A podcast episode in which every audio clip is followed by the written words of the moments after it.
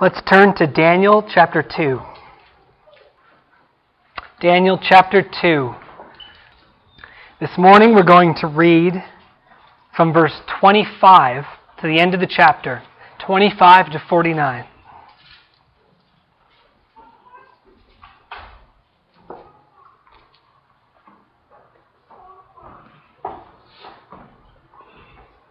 Verse 25.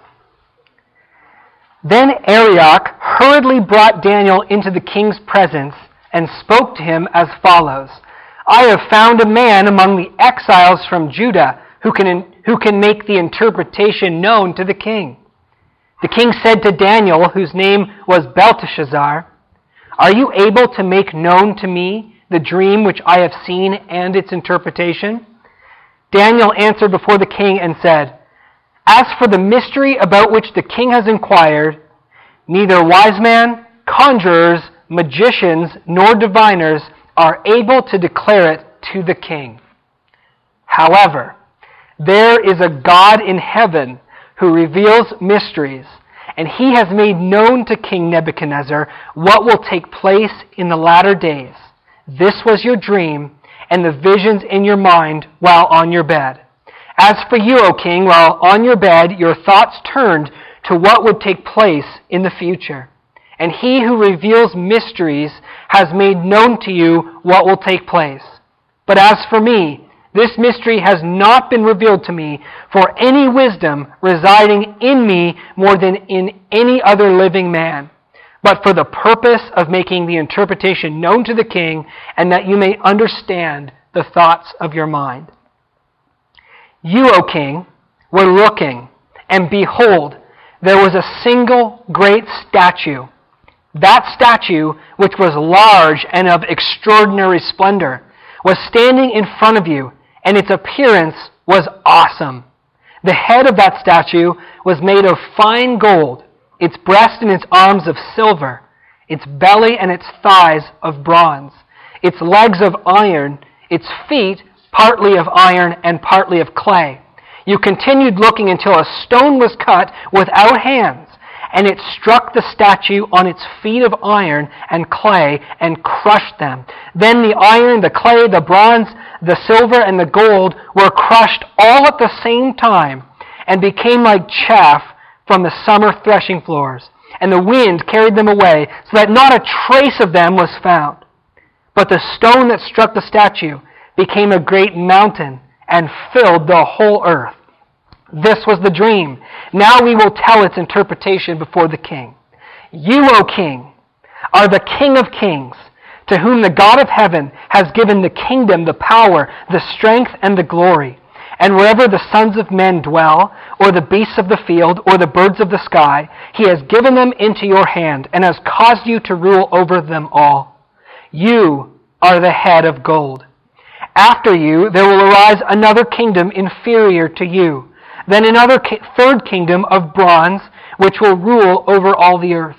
Then there will be a fourth kingdom, as strong as iron, inasmuch as iron crushes and shatters all things. So, like iron that breaks in pieces, it will crush and break all these in pieces. In that you saw the feet and toes, partly of potter's clay and partly of iron. It will be a divided kingdom but it will have in it the toughness of iron, inasmuch as you saw the iron mixed with common clay.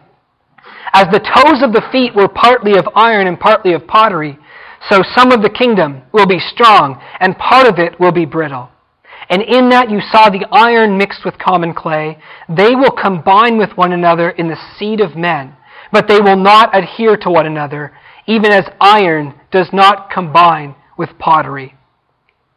In the days of those kings, the God of heaven will set up a kingdom which will never be destroyed, and that kingdom will not be left for another people.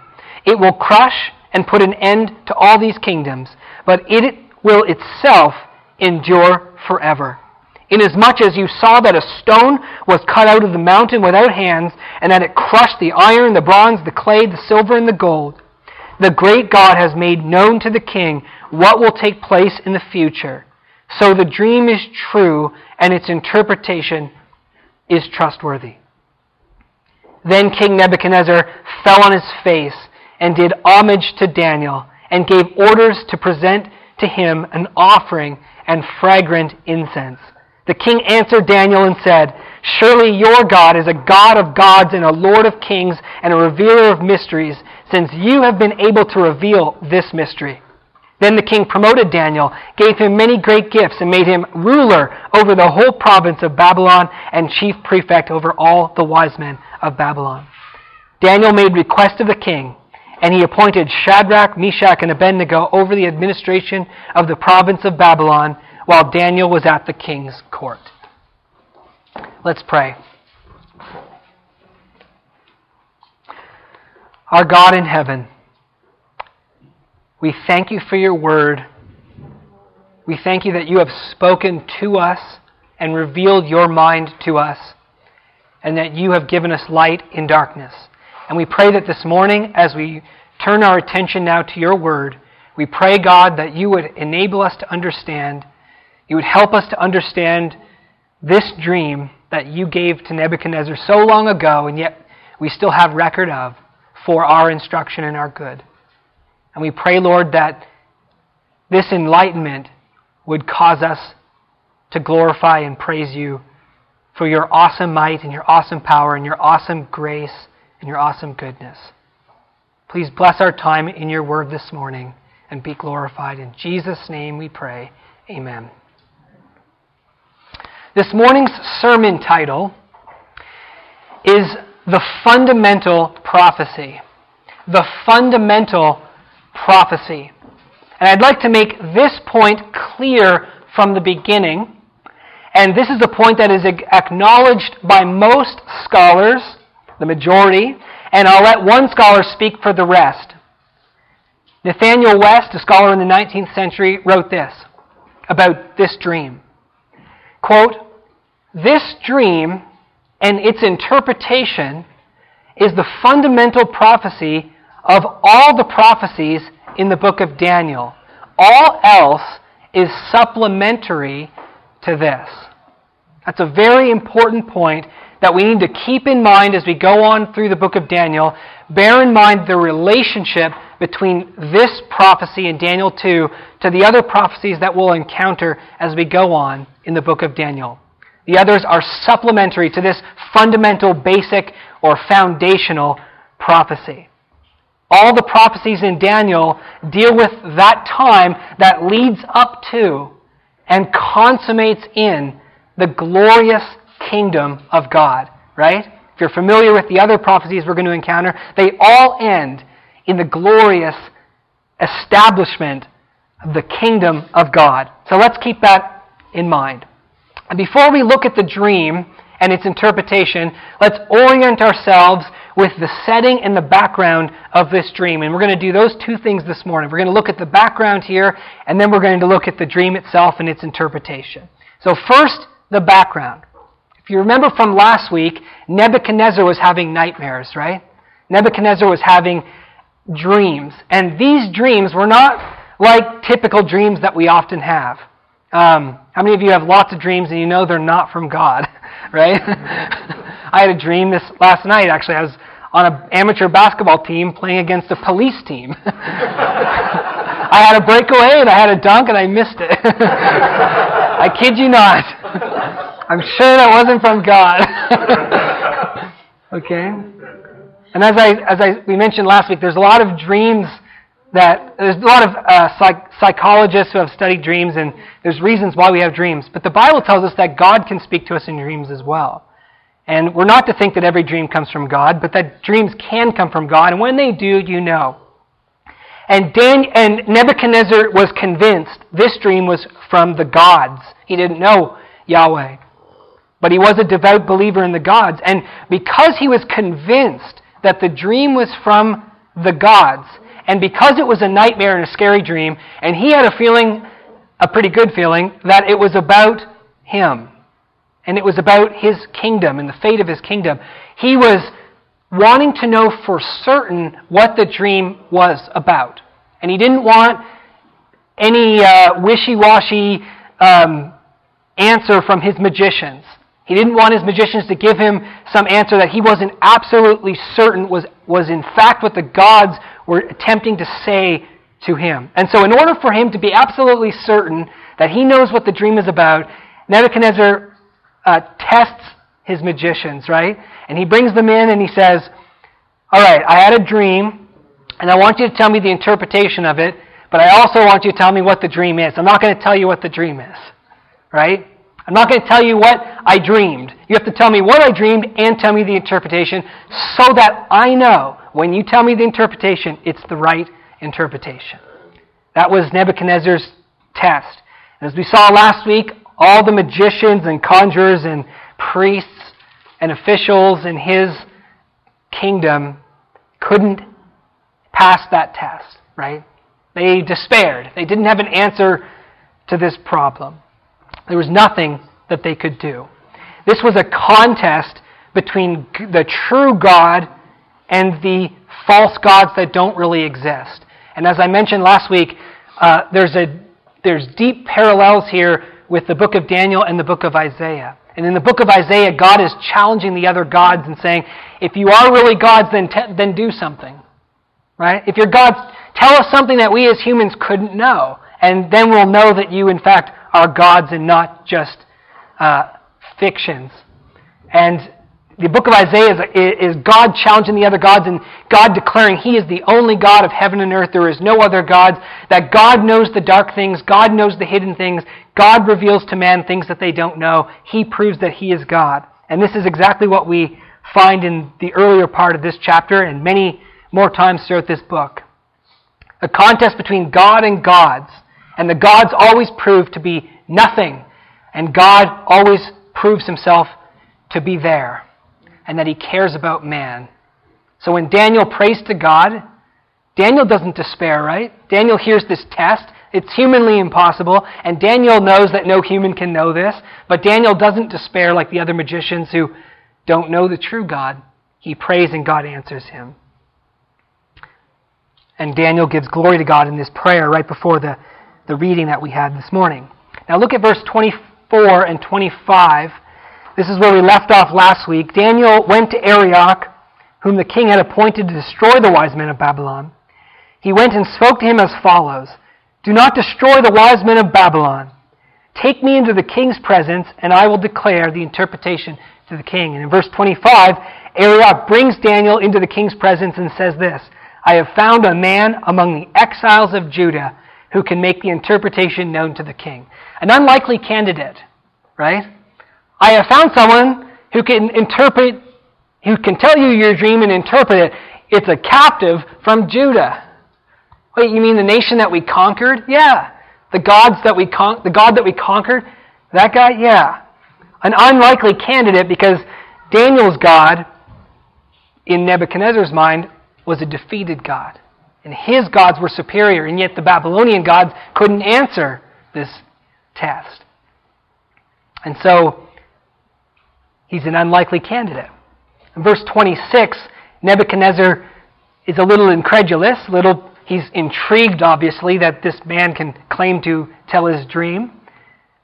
And he asks him in verse 26, calling him by his heathen name that he's been given, Belteshazzar, Are you able to make known to me both the dream and its interpretation. In verse 27, notice that Daniel answers the king in the exact same way that the magicians answer the king. At least he starts his answer in the same way. Compare verse 27 with verse 10. So Daniel says in verse 27, he answers and says, As for the mystery about which the king has inquired, neither wise men, conjurers, magicians, nor diviners are able to declare it to the king, period. And look at verse 10. The Chaldeans answered and said to the king, There is not a man on earth who can declare the matter for the king. So they both say the same thing to the king, but the difference is what comes next, right? With the magicians, there is no however. There's nothing else that can be said, right? It's not humanly possible, period. That's it. Can't be done. And because it's not humanly possible, it can't be done because the only things that can be done are what's humanly possible.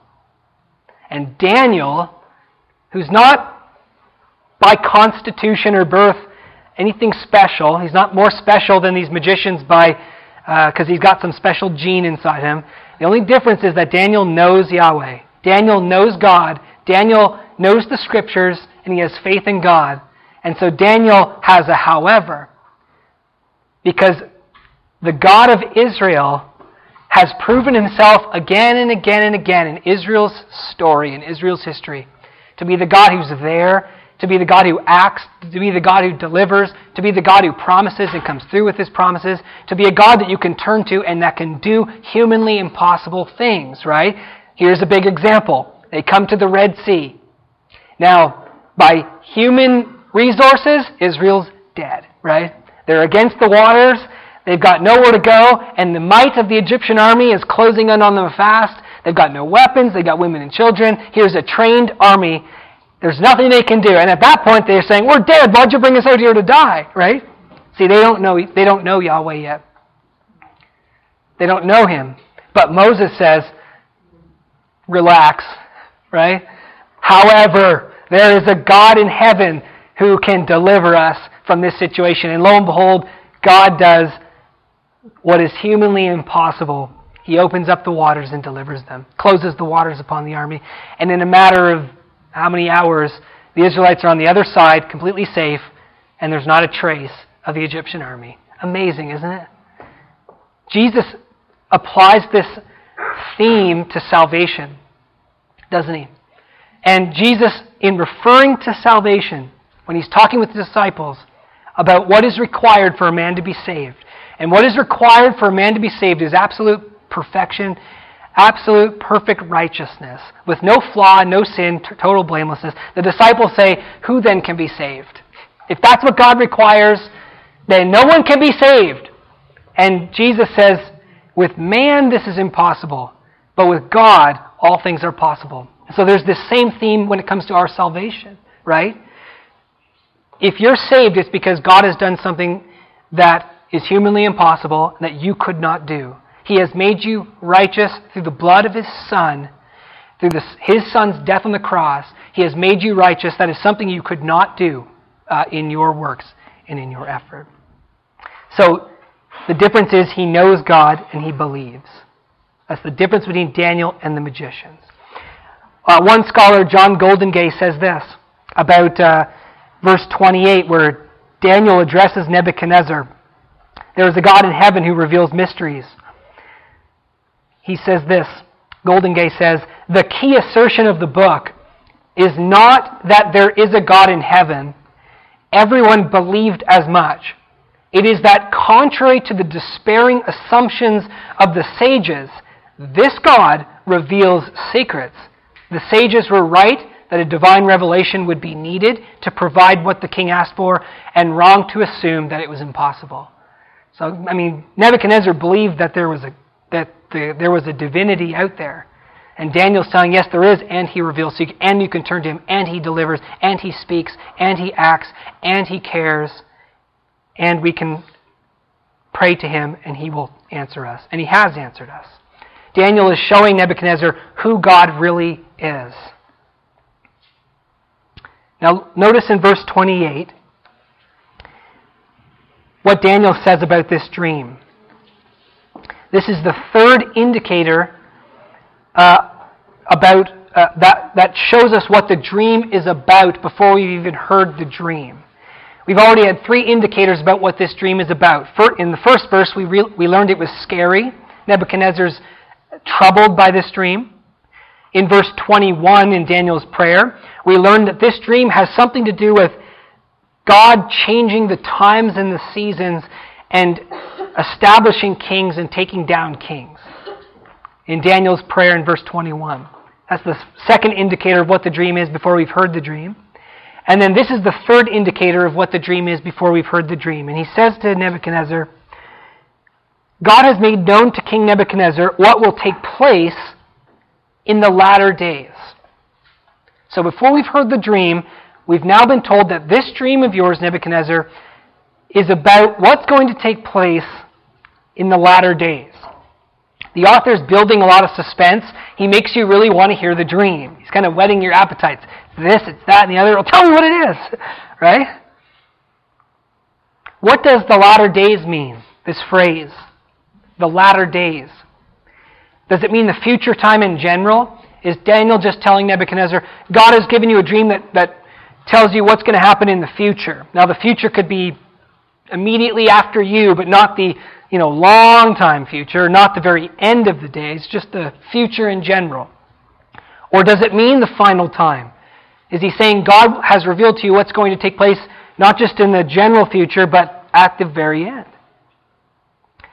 Well, the Aramaic here, because this is written in Aramaic, literally means in the latter part of the days.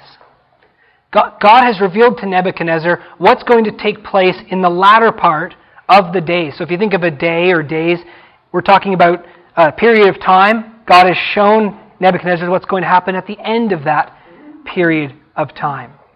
This phrase is actually used 14 times in the Old Testament. 14 times from Genesis all the way through the prophets.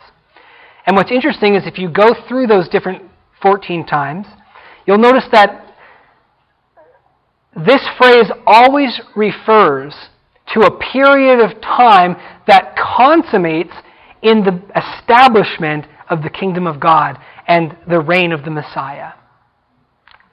Whenever the latter days is mentioned, we're talking about a period of time that ends with the setting up of the kingdom of God.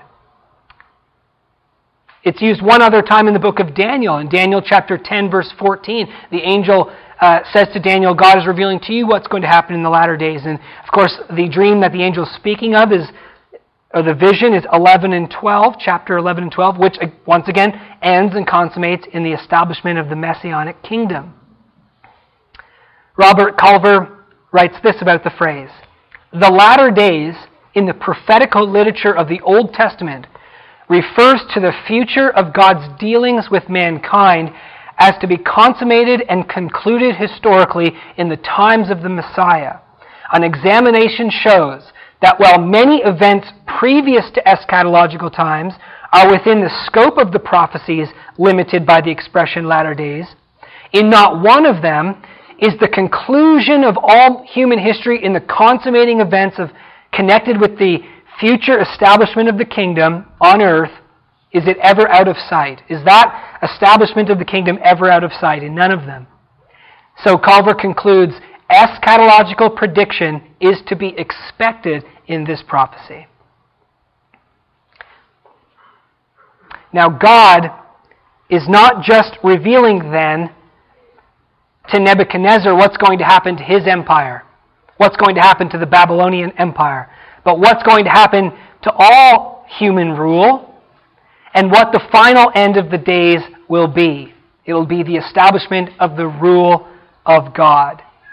Stephen Miller writes The account of the four human kingdoms may be regarded as a prelude to the climax of history, the kingdom of God ruled by the Messiah. So, this is an extremely encouraging dream for Israel because Israel is at this time conquered.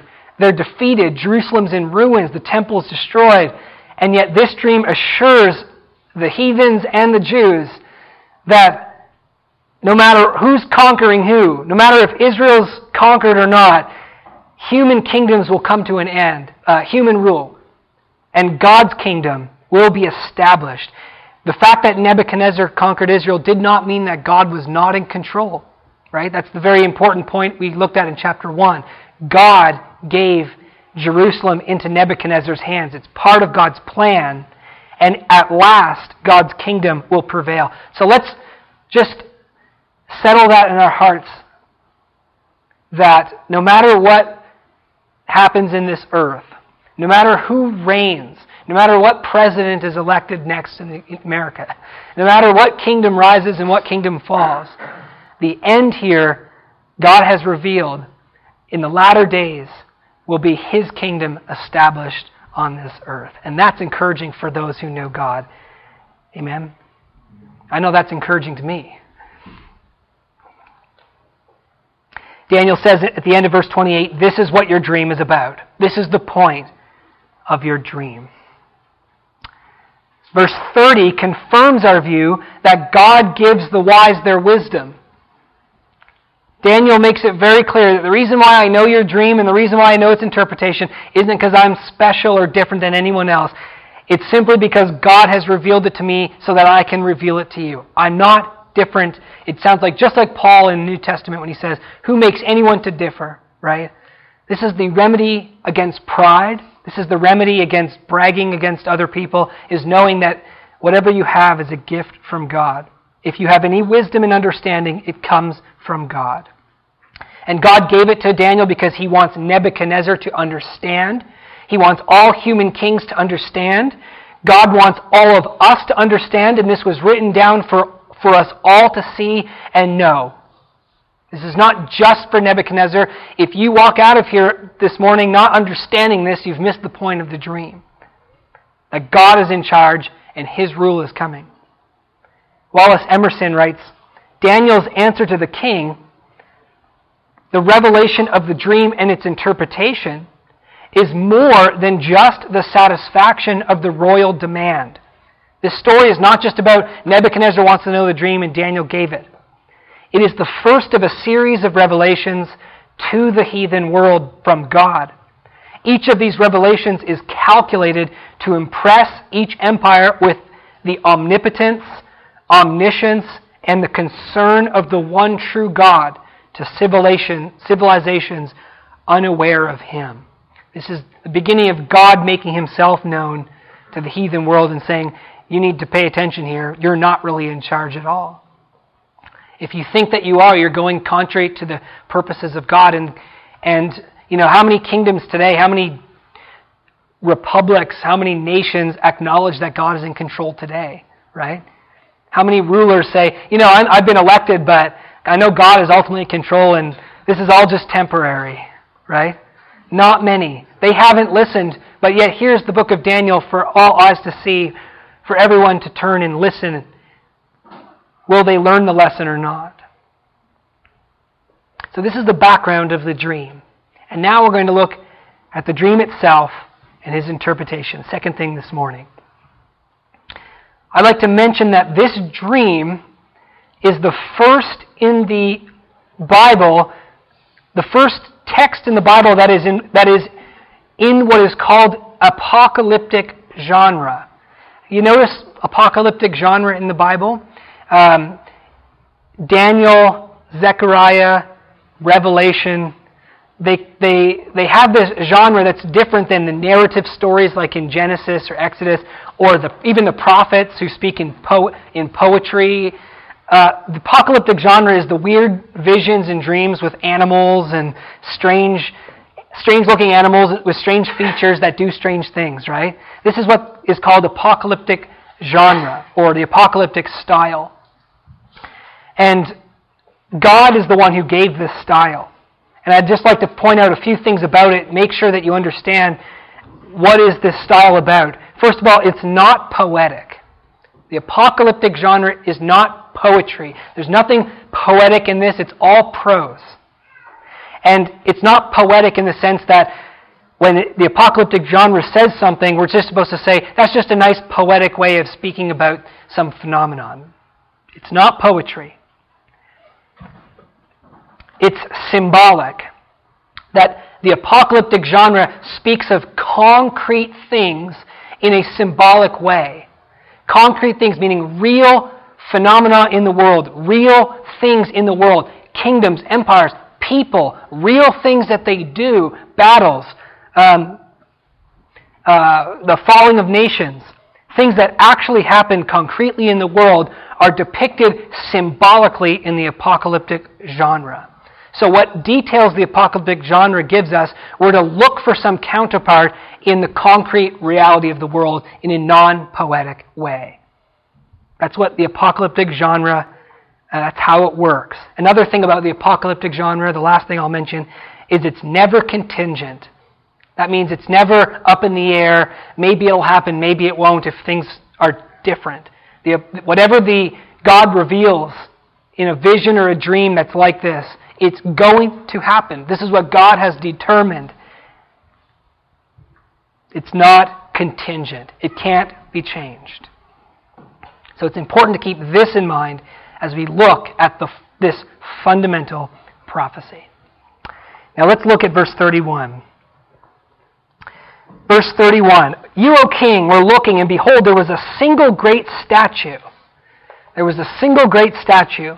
Whatever the divisions of the statue may be gold representing something, silver representing something, bronze representing something whatever, the divi- whatever we can say about those divisions, it is absolutely essential that we keep in mind that this statue is really one thing.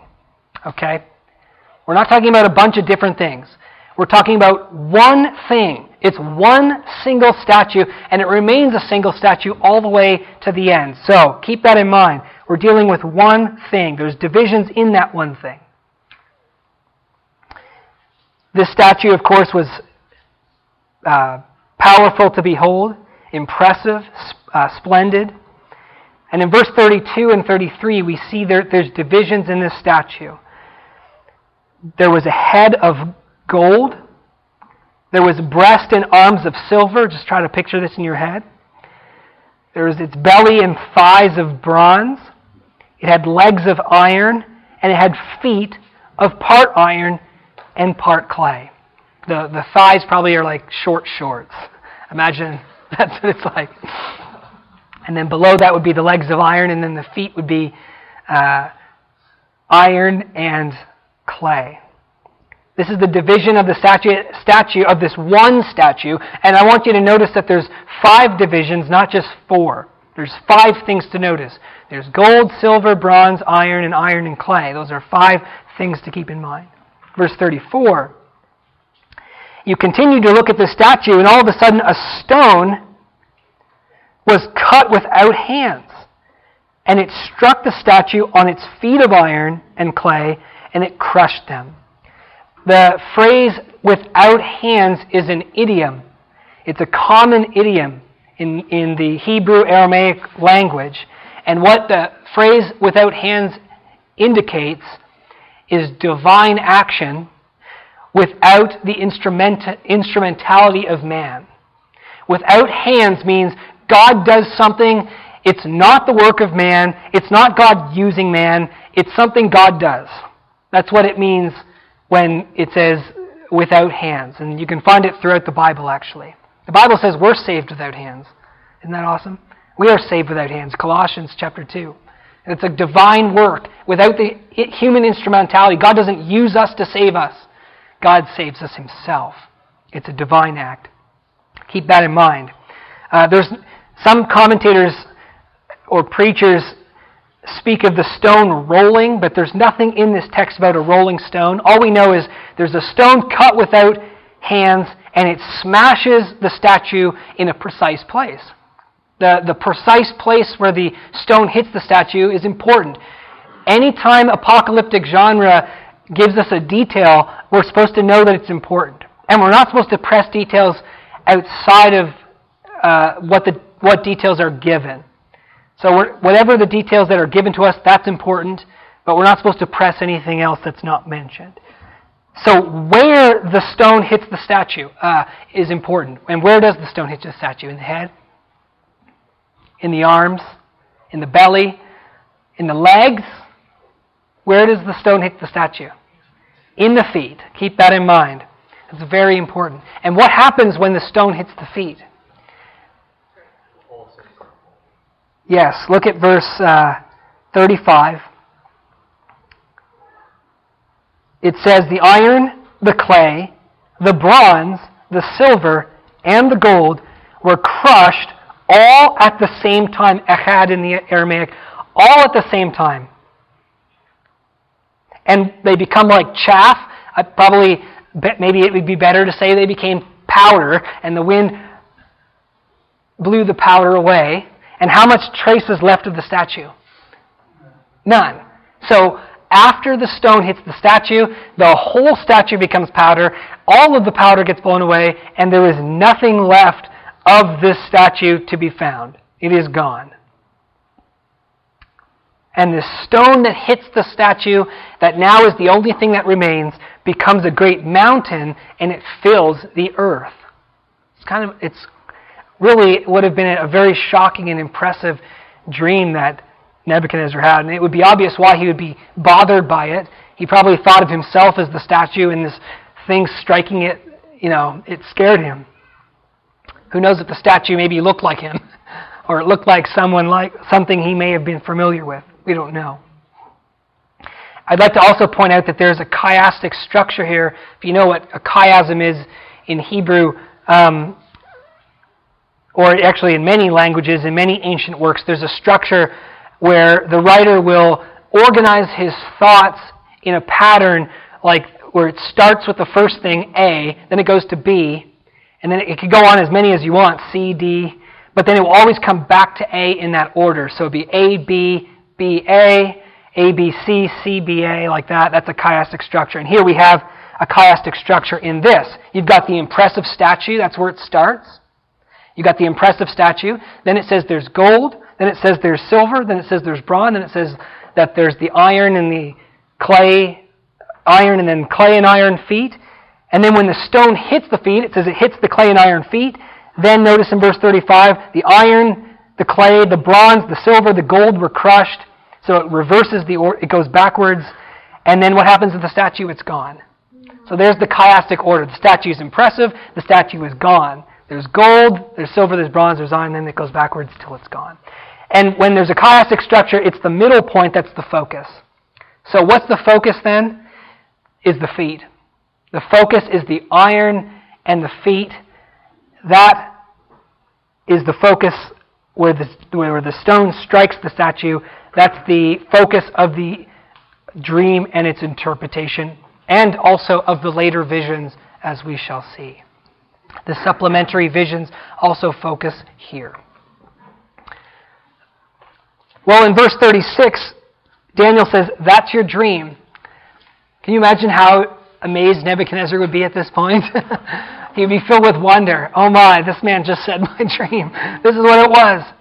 And in, t- in terms of commentary and scholarship, so far so good, there's no controversy here. That's what the, the dream is. But when we get to the interpretation, we start getting into some controversy. Now look at verse 37 and 38. Just as Nebuchadnezzar feared, it was concerning him, right? So Daniel now addresses Nebuchadnezzar in verse 37.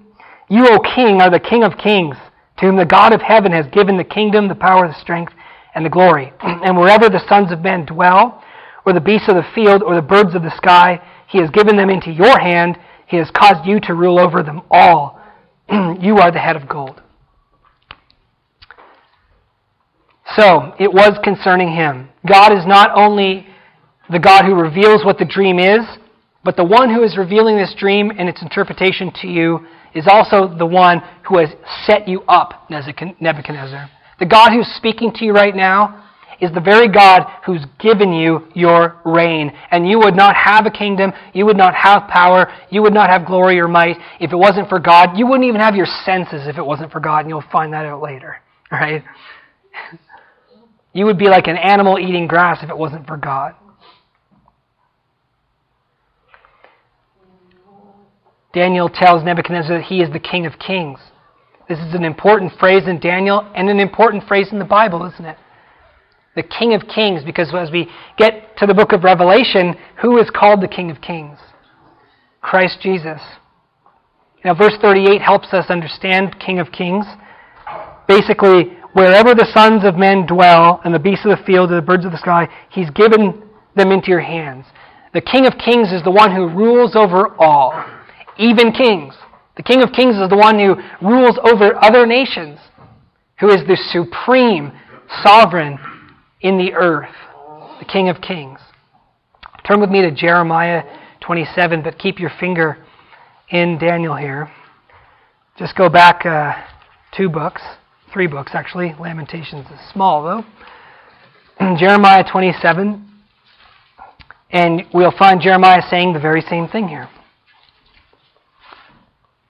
Of course, Jeremiah is writing this before Nebuchadnezzar conquered Jerusalem. Jeremiah 27, verse 1, Jeremiah prophesies to the king of Jerusalem and to the other kings around Jerusalem, around Israel.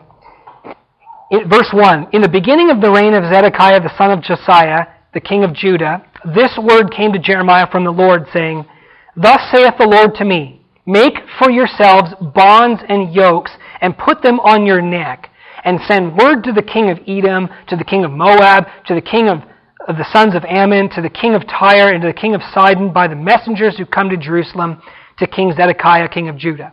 Command them to go to their masters, saying, Thus saith the Lord of hosts, the God of Israel, Thus you shall say to your masters, I have made the earth, the men and the beasts which are on the face of the earth, by my great power and by my outstretched arm, and I will give it to the one who is who I please. Now I have given all these lands into the hand of Nebuchadnezzar, king of Babylon, my servant. Not that Nebuchadnezzar knows God, not that Nebuchadnezzar is good, but he's still serving God in his ignorance.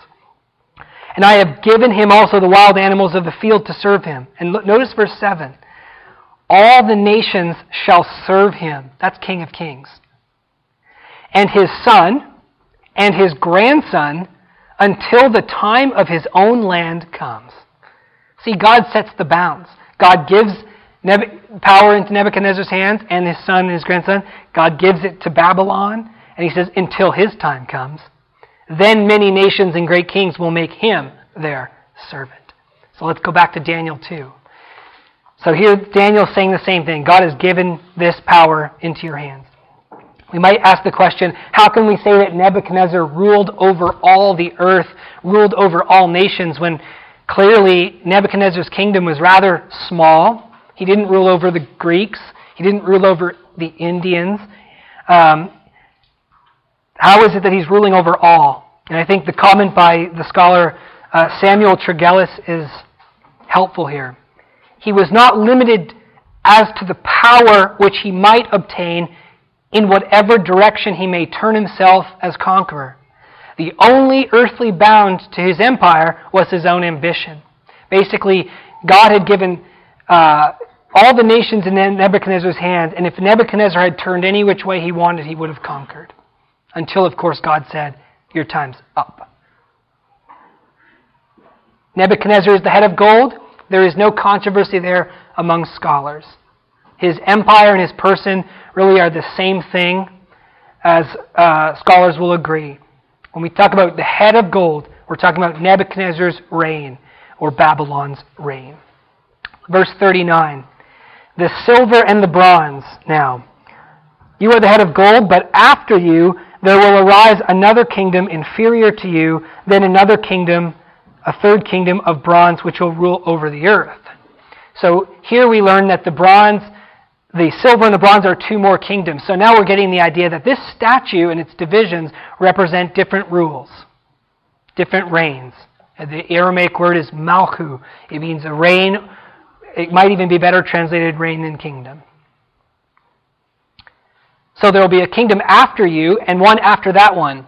And its inferiority is symbolized by the different kind of metal. Your gold, the next one is silver, the next one is bronze. So there's a uh, ongoing inferiority that happens.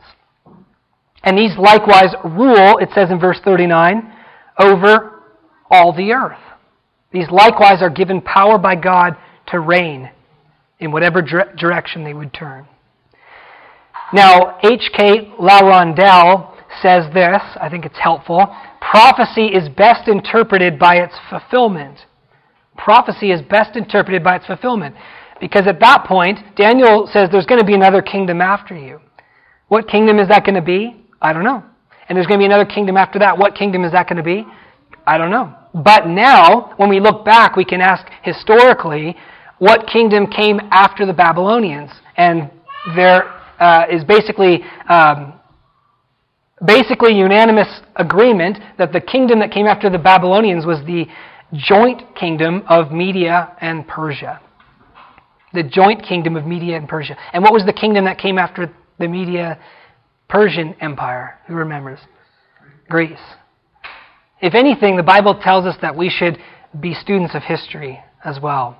So Therefore, most scholars, and I myself agree, and this is interesting, most scholars of all ages, Jewish and Christian scholars of all ages, right back uh, 2,000 years ago up till today, all agree that the gold represents Babylon's kingdom, the silver represents the joint Media Persian kingdom, and the, the bronze represents the Greek kingdom.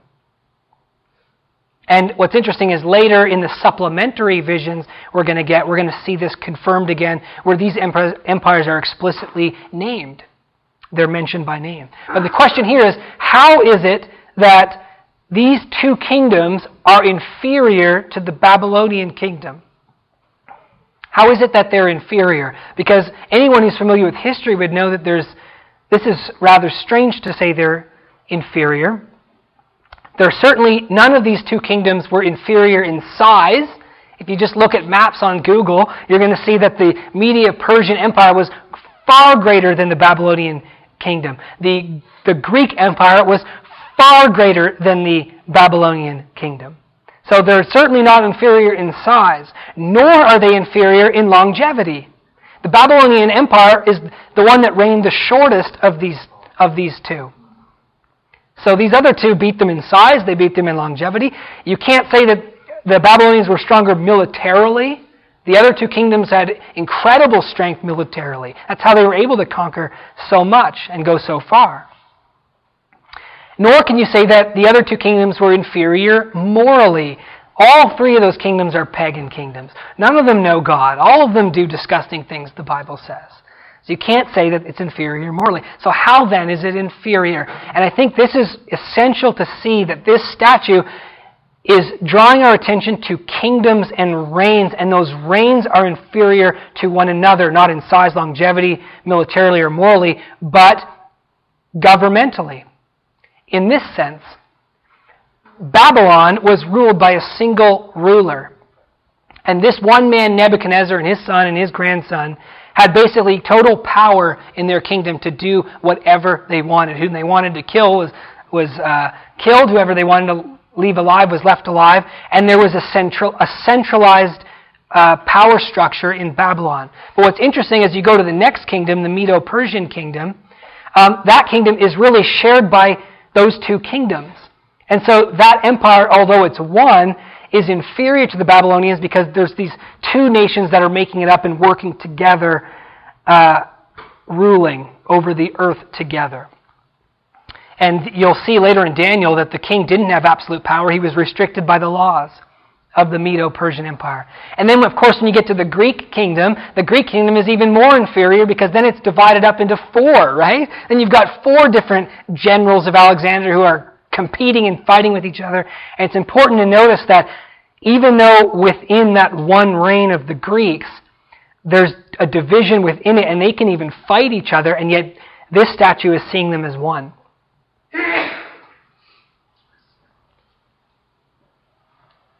So, we see that it gets inferior not in size and longevity and militarily, but in that as it goes on, the rule becomes more and more decentralized. Until finally we come to the fourth kingdom. That doesn't mean these rules aren't powerful, right? But they're more decentralized in their power structure. And then finally we come to the fourth kingdom in verse 40, which is here the focus. And the iron, of course, is the most inferior of all these metals, but of course it's the strongest of all the metals, and it conquers all. Conquers all these things.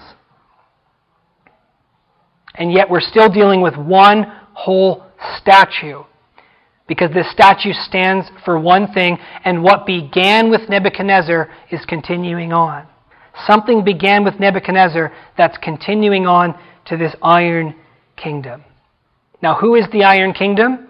There is once again uh, very little disagreement about this.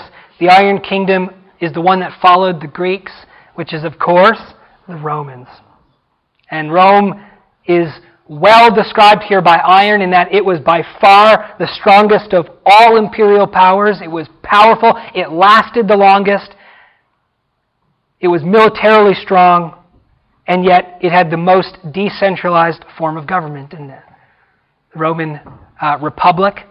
And then, of course, even when it became an emperor, there was all sorts of problems for the emperor. He wasn't like the Babylonian king who could do whatever he wanted. There was all sorts of checks and balances that he had to face. The emperor was more like a president uh, today, maybe with more power, but it was the most decentralized of all of the kingdoms. And it's important to notice here that uh, this fourth kingdom has two stages. That when we move on to the feet of iron and clay, we're not moving on to a fifth kingdom at all. There's five things to notice on this statue, but we're dealing with one kingdom. If you look at verse 41, after it mentions the powerful legs in verse 40, uh, it says in verse 41, In that you saw the feet and the toes, partly of potter's clay and partly of iron, it, the fourth kingdom, will be a divided kingdom. But it, the fourth kingdom, will have in it the toughness of iron, inasmuch as you saw the iron mixed with common clay. So it's important to keep in mind here that the, that the dream is now showing us that this fourth kingdom that began with the Romans has an, a second stage to it where the iron is mixed with clay. Its first stage, it is very powerful. Its second stage is very weak. Now, so far, there's been basically little controversy among scholars, but when we get to this issue of the feet of the iron and clay, we get into a lot of controversy here. What is this second stage? What does this mean?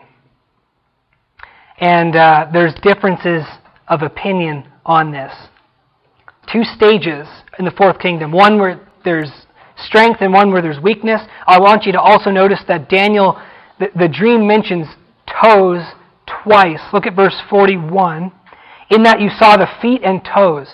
So, like I said, in apocalyptic genre, you're not supposed to press details unless they're mentioned. So, if the toes were never mentioned, then it would be wrong for us to say, hey, you know, there are toes on feet, and so we should consider the toes. That would be wrong. We're not supposed to consider the fingers because the fingers aren't mentioned. But the toes are mentioned in verse 41. You saw feet and toes. And look at verse 42. The toes are ex- exclusively mentioned. As the toes of the feet were partly of iron and partly of pottery, so the kingdom will be king, so the kingdom will be strong and part of it will be brittle. So whatever this fourth kingdom division thing is, we have to also think about what are these toes. This is really, really important. Joyce Baldwin says this we can at least say that the kingdom is vulnerable because it is seeking to unite elements which will not coalesce. What is the uh, clay? If the iron represents a strong rule that's decentralized, what is the clay?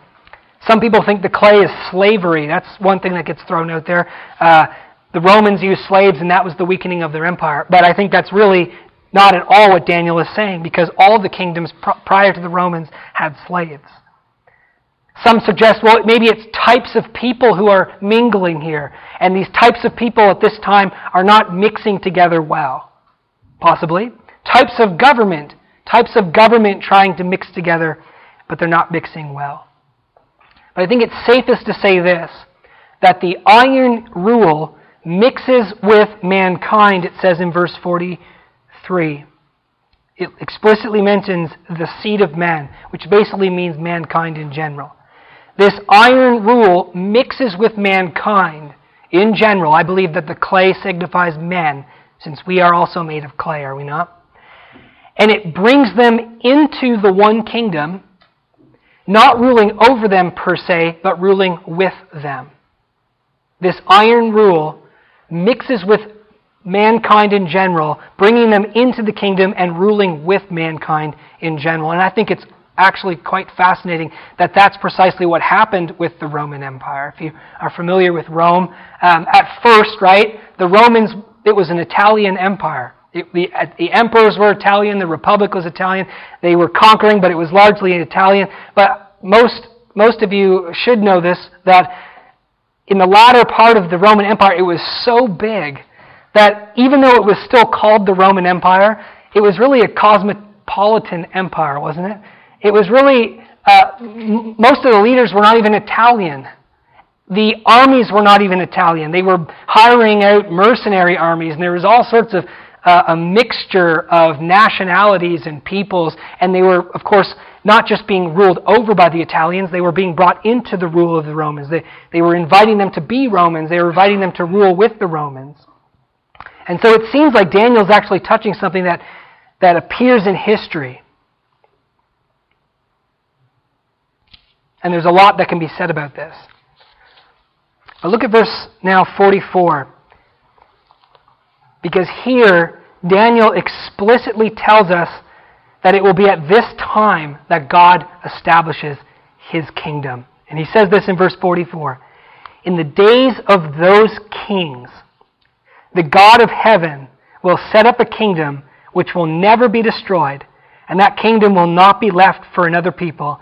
It will crush and put an end to all these kingdoms, but it itself will endure forever. At this exact time in history, God will set up his kingdom He's giving us the marker. And his kingdom, of course, is the stone that strikes the statue and becomes the mountain that fills the whole earth. In the days of these kings, what kings? Joyce Baldwin says this about the kings. The expression is vague in the days of these kings. For no kings have been mentioned since Nebuchadnezzar, but it is natural to assume that the writer intends the kings of the last mentioned eh, kingdom or rule. Would you say that's safe to assume? In the days of these kings, what kings? The kings of this last rule that I have been mentioning. And I think that's a that is true and that is correct because as we go on in Daniel, when we get to the other visions that supplement this one, in Daniel chapter 7, we're introduced, surprisingly, remarkably, to ten kings at the time when the kingdom of God is set up and established. If you're familiar with Daniel chapter 7, a supplementary vision that ends with the establishment of the kingdom of God. It mentions that the kingdom of God will be established when there are ten kings. And we find the exact same thing said in Revelation chapter 12, Revelation 13, Revelation chapter 17. John also talks about ten kings that are set up in place when the kingdom of God is established in the earth. Interesting, isn't it? And how many toes are there on a human foot? Two human feet? There are ten. And this is what I believe the toes signify. The toes signify the ten kings. And the, the stone strikes the statue at the feet. In the days of those ten kings, which we're going to learn about more later, the God of heaven will establish his kingdom. Now, when will that be? There has never been a time where there has been ten kings. Uh, if you look back in history, in the time of the Roman Empire, you can't see there a ten kingdom or a, a, a kingdom ruled by ten kings there at that time. It does not exist. And so there's never has been a time of ten kings yet. And I believe that Daniel and Revelation and the rest of the thrust of the prophetic scriptures are, telling, are pointing to the future, are pointing to the latter part of the days that is yet to be when God sets up his kingdom. And so we are warranted to look for a time when there will be ten kings ruling this fourth kingdom. Of course, that raises a big question. Well, if this kingdom is Roman, then how can we say that this is future, right? If this is if this iron kingdom, this fourth kingdom, is Roman, then isn't that long gone? And of course, this is a huge discussion we can't go into today, but I'd like to point out that many scholars, in fact, this is the majority position of, uh, of a particular, one of the biggest branches of Christianity and Christian theology and Christian thought that goes back 2,000 years and exists today. Um, Many, many scholars believe that the Roman Empire, the thing that was set up in the ancient world, actually never went away. And if you think that's Christian sensationalism, you would be maybe surprised to find out that many, many secular scholars also believe that the Roman Empire actually never went away. And that, of course, raises a big can of worms. What is the Roman Empire exactly? Right? What is this fourth kingdom? And how can we say that it hasn't gone away even though it has, you know, it, there's no Romans ruling anymore from Rome? And uh, we can't go into that today. We, we can talk about it after if you'd like. But look into that. That is a view that that is actually taught at the university here at USU. I was surprised to find out that the historians here at the university actually teach that the Roman Empire never went away, never fell. Decentralized form of government and uh, all sorts of men mixing together without any clear uh, Italian rule. I'll just whet your, your interest. But I'd like to, just, I'm not going to be dogmatic about that, but I'd like to point out five things about the kingdom that will be established, which I believe confirms the view that this is yet future and it's not past. Five things to point out about the kingdom of God, the stone that strikes the statue and that fills the earth. Number one, it is of supernatural origin. It happens without hands. It is not brought about by human instrumentality. That's the first thing to, to notice about the establishment of the kingdom of God. Would you all agree with that? The kingdom of God is established in the earth by the supernatural act of God and not by any human instrumentality. True? Can we take that away from the text? Secondly, it is established through violent power.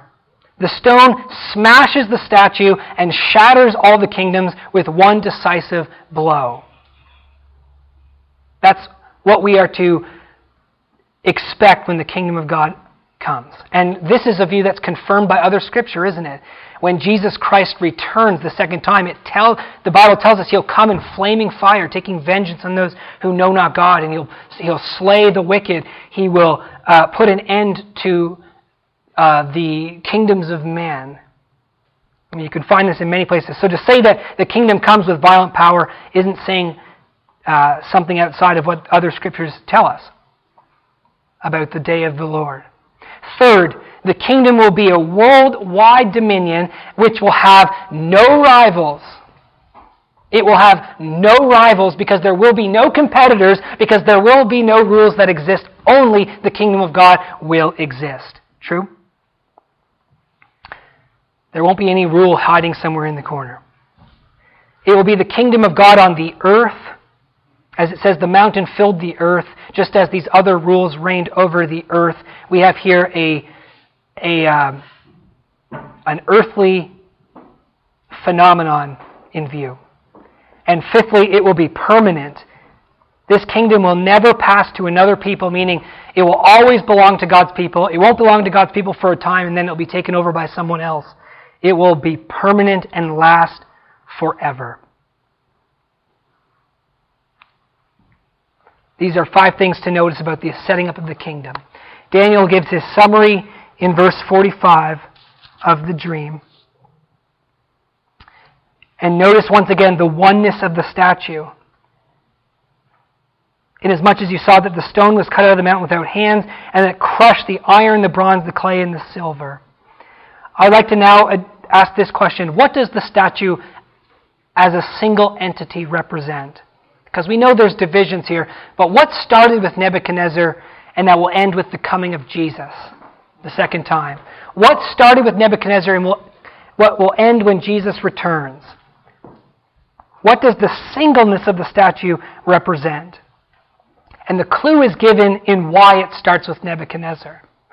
Because what we know is that Nebuchadnezzar's kingdom was not the first kingdom in this, in this world, right? I mean, the Bible talks a lot about Assyria before it ever talks about Babylon. And Assyrians was a powerful kingdom as well, powerful empire.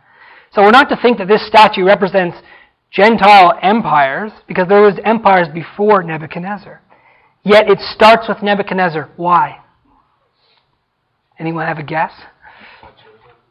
What's that? God chose him. Well, God chose every every king who's ever been raised, right? What's the obvious thing? How does Daniel begin?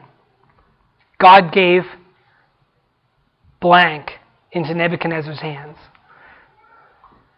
God gave what into Nebuchadnezzar's hands? Jerusalem and King Jehoiakim, who is the king reigning in Jerusalem of the line of King David, right? And here's the clue to what the singleness of this statue represents that these rules are rules over Jerusalem. and over uh, and, and in the place of the king of the son of David. See, these aren't the first rulers to rule over Israel. Egypt ruled over Israel. In the time of the judges, there were other nations that ruled over Israel. But get this never since King David, never since Jerusalem was established by King David, never since God made his covenant with King David and said that you will have a man ruling on the throne in Jerusalem, never since that time was Jerusalem ever ruled over by a, non, a son of David. Never was it ever ruled over by a Gentile rule. And it was with Nebuchadnezzar, this earth shattering, significant event in history, when God allowed a heathen nation to rule over Jerusalem, the city of his name, the city where he promised David would rule forever. This is what the singleness of the statue represents. As long as the son of David is not ruling in the throne in Jerusalem, then this statue exists. And when this, where this statue exists, David and his rule doesn't exist. And where David and his rule exists, this statue doesn't exist. Ezekiel 21, the prophet Ezekiel says to the king, Take the crown off his head. It's not going to, the crown of King David is going to be taken off by Nebuchadnezzar, and it won't be put back on anyone's head until the one comes to whom it belongs. Right? Ezekiel 21. There will not be a king, a son of David, until it, the Messiah comes to claim it. And it was taken away at the time of Nebuchadnezzar. And so, when the Lord Jesus Christ, the King, the Son of David, comes and establishes his kingdom, then this statue, which is rule over Jerusalem, rule in the absence of King David, will be gone forever. Jesus, therefore, is the stone. Jesus himself said in Matthew chapter 21, verse 44, that he was the stone, that whoever falls on him will be broken, but whoever he falls upon will be ground to powder. And when he comes the second time to reign and to judge the world, he comes for those who have fallen upon him and for those who have put their faith in him. He comes to deliver them. He comes to redeem the children of the kingdom and to make them shine like the sun in the kingdom of their Father, he taught. But he also comes to crush and destroy those who rebelled against his rule.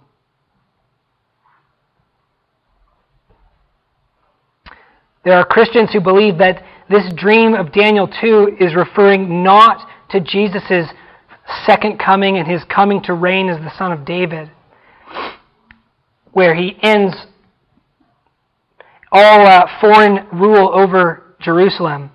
But they believe that this is referring to his first coming. That they believe that the stone that's broken off that strikes the mountain is Christ's first coming when he sets up his kingdom. But I'd like to mention briefly five problems with this. The first problem is that that requires a spiritual and not a physical interpretation of the kingdom of God. If the stone represents Christ's first coming, when Jesus came into the earth, came to the earth as a babe, and established his kingdom, we really aren't talking about a rule in Jerusalem, are we? We're not talking about the, the demolition of all physical earthly rules. We're talking about the setting up of a spiritualized kingdom that exists alongside human rule. And it's a spiritual kingdom, as Jesus said to Pilate. My kingdom is not of this world, so therefore he rules, but it's, it's not a physical rule. It's a spiritual rule. And the problem with that is that it, that is not natural to the text. That is not the natural impression the text gives you. Because the text here is focused on the rule on the earth, that these other kingdoms are ruling over all earth and nations, and the the dream was given for Nebuchadnezzar to understand. Nebuchadnezzar would have understood earthly physical rule in the earth, and then a stone comes and displaces those rules and rules.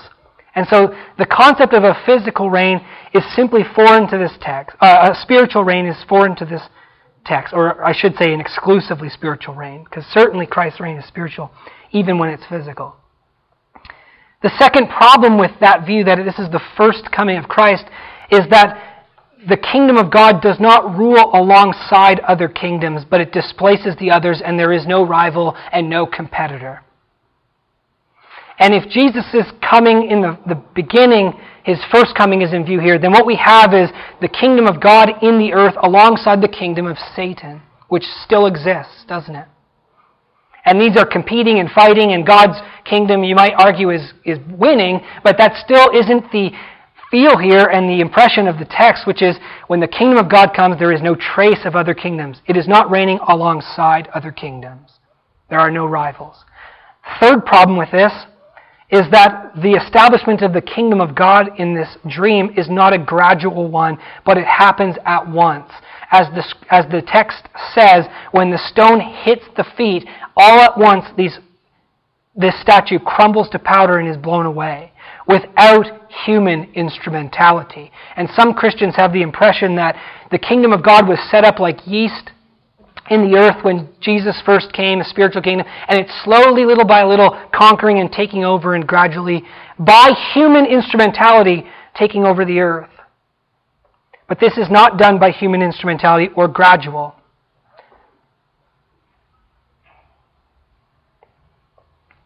This is, as I said, a violent overthrow, which as Christians we believe. The Bible tells us that there will be a violent overthrow. It's not saying too much to say that. The Bible also tells us that when Jesus returns, the world, will there even be faith on it? Right? So if, if, we just take over everything, then why would Jesus say when he returns, will he even find faith on the earth? In verse 4, uh, sorry, not verse 4, my fourth point here is that this view that this is Jesus' first coming does not account for the, the stages of the fourth kingdom. Because this fourth kingdom has legs of iron and feet of iron and clay. The first stage is when the kingdom is strong. The second stage is when the kingdom is weak. But the first coming of Jesus was when the Roman Empire was at its zenith. It was not divided. It was still ruled by the Italians. It was powerful. It was not showing any signs of weakness whatsoever. And so it would be more appropriate to say, if this was the first coming, that the stone would strike the statue in the legs, not the feet. The, the, the view that Jesus comes, this is his first coming, doesn't really account for the details of the two stages of the feet, of the clay, and of the ten toes. And then lastly, to say that this is the first coming of Jesus, it does not account for the other details that are given to us in the later supplementary visions, which supplement this vision. There's a lot of details that are given there. And none of those details happened in the first century. So, in conclusion, this morning, here we find Nebuchadnezzar given a dream and an interpretation that's not just for him, but for us all that tells us of the future rule of God on the earth, and that his kingdom will come and put an end to all the kingdoms of man, and he will reign as the son of David on the throne in Jerusalem. A future rule of God on the earth does not mean that God is not ruling now. That would be a wrong impression, and that would be contrary to the entire theme of the book of Daniel, right? The whole point of Daniel is that God is in control, ruling in the heavens over the affairs of the earth. So I'm not trying to say that because God's not ruling in the earth, he's not ruling. That would be a misunderstanding. But as Jesus taught us, thy kingdom come on earth as it is in heaven. And the ancient hope here of the Jews and the Christians, dear brothers and sisters, is that God's kingdom would come to the earth and displace human corrupt rule, and that He would reign, and that there would be a time of righteousness and peace on the earth through Him. And one day, this dream is telling us, it will. And that is exciting and should get us excited about that. Jesus said, the, king, the children of the kingdom, which is us right now, if you are a believer in Jesus, if you have put your faith in Him, if you have passed into salvation by that supernatural work of God, not through your own works, but you're trusting in what He has done without hands, and you have passed from the kingdom of darkness to the kingdom of light, you are a child of the kingdom, and when He comes, you will shine brightly in the kingdom of your Father, Jesus said.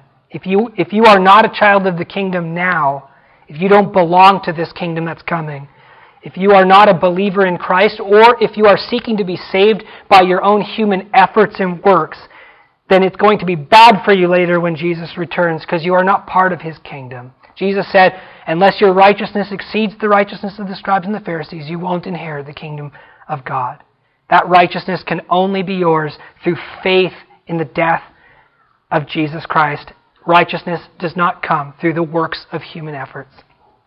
This is the fundamental prophecy of the book of Daniel. God is in control. The rising and falling of nations will one day come to an end.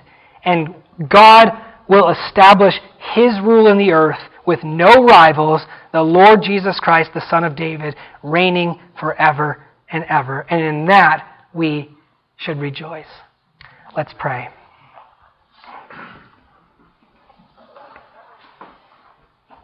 Father, we thank you for the great hope that we have through your Son, Jesus Christ, that you have given us hope by taking away our sins and by promising us to return without sin unto salvation.